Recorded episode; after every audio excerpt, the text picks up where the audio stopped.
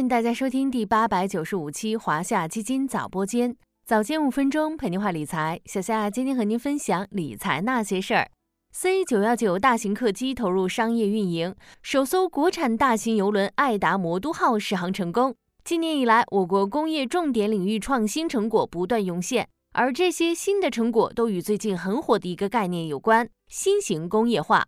这段时间以来，有关部门持续发声，推进新型工业化。多个重要会议提出，加强新型工业化相关研究的部署，将其作为实现中国式现代化的关键任务，推动经济发展的新引擎。那么，咱们今天就来聊聊有关新型工业化的话题。新在哪里？又带来了哪些投资机遇？先来一波概念科普。新型工业化指的是不断适应时代变革和科技进步。以实现高效率、高质量、可持续发展的工业化进程。新型工业化强调产业升级、绿色发展、科技创新、人性化生产这几个要素，目标是实现经济社会的全面进步。既然叫做新型工业化，那么就是与传统工业化相对而言的。新型工业化的“新”主要“新”在三个关键词上：一是智能化。新型工业化的核心发展动力来自科技创新的驱动，加快推动关键核心技术的突破和应用，是实现新型工业化的关键。在传统车间里，大部分工作都由工人来完成，但是在新型工业化的厂房中，工人只需要口头下达指令，大模型就能自动调度完成大量工作。二是绿色化。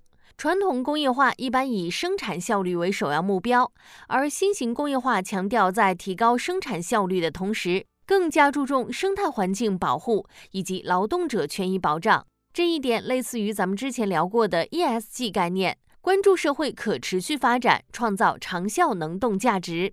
三是高端化，传统工业化包括很多低附加值产品，而新型工业化的目标是实现产品质量高端化。生产过程集约化，生产效益最大化，促进产业升级和产品创新。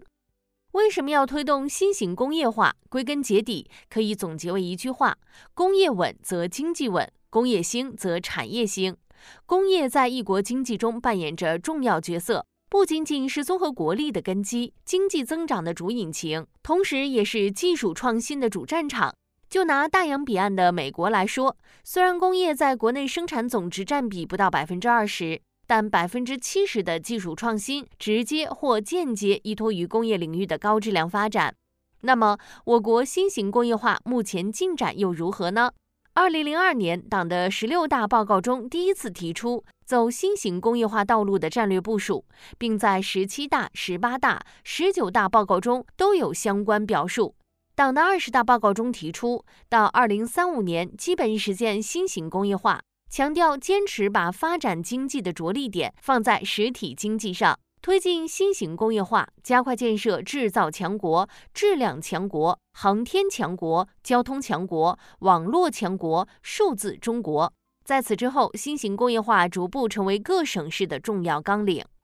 去年十二月至今，工信部及山东、四川、广东、浙江、上海、江苏等省市先后制定发布新型工业化行动方案或实施意见。九月二十二日召开的全国新型工业化推进大会，旨在研究加快推进新型工业化有关工作，全面提高工业发展质量、效益和国际竞争力。事实上，从一些经济数据中也能看到新型工业化发展的轨迹。从工业总量来看，截至二零二二年，我国制造业规模连续十三年居世界首位，是全世界唯一拥有联合国产业分类中全部工业门类的国家。从智能化、绿色化来看，二零二二年我国高技术制造业、装备制造业占规上工业比重分别达到百分之十五点五和百分之三十一点八。在二零一二年至二零二二年，规模以上工业单位增加值能耗累计下降超过百分之三十六。最后再来看看新型工业化带来的投资机遇：一是数字经济，数字技术与实体经济深度融合，被认为是推进新型工业化的重要目标和要求。在数字经济发展过程中形成的新型基础设施、新型应用模式和新型工业生态。能够创造出覆盖工业全产业链和全价值链的智能制造体系。二是智能制造、绿色制造。智能制造被认为是推进新型工业化的重要突破口和着力点。在最新发布的新型工业化政策中，就明确提出了加快发展智能制造、绿色制造、高端装备制造等战略性新兴产业。以及加强科技创新、人才培养、产业协同等方面的重点任务。三是工业互联网。工业互联网不仅能够促进企业数字化转型，还推动了制造业升级和高质量发展。对于这些领域感兴趣的小伙伴，不妨持续关注小夏家的创业板成长 ETF 幺五九九六七及其连接基金华夏创业板动量成长 ETF 发起式连接。A 类代码零零七四七四，C 类代码零零七四七五。好了，今天的华夏基金早播间到这里就要结束了，感谢您的收听，我们下期再见。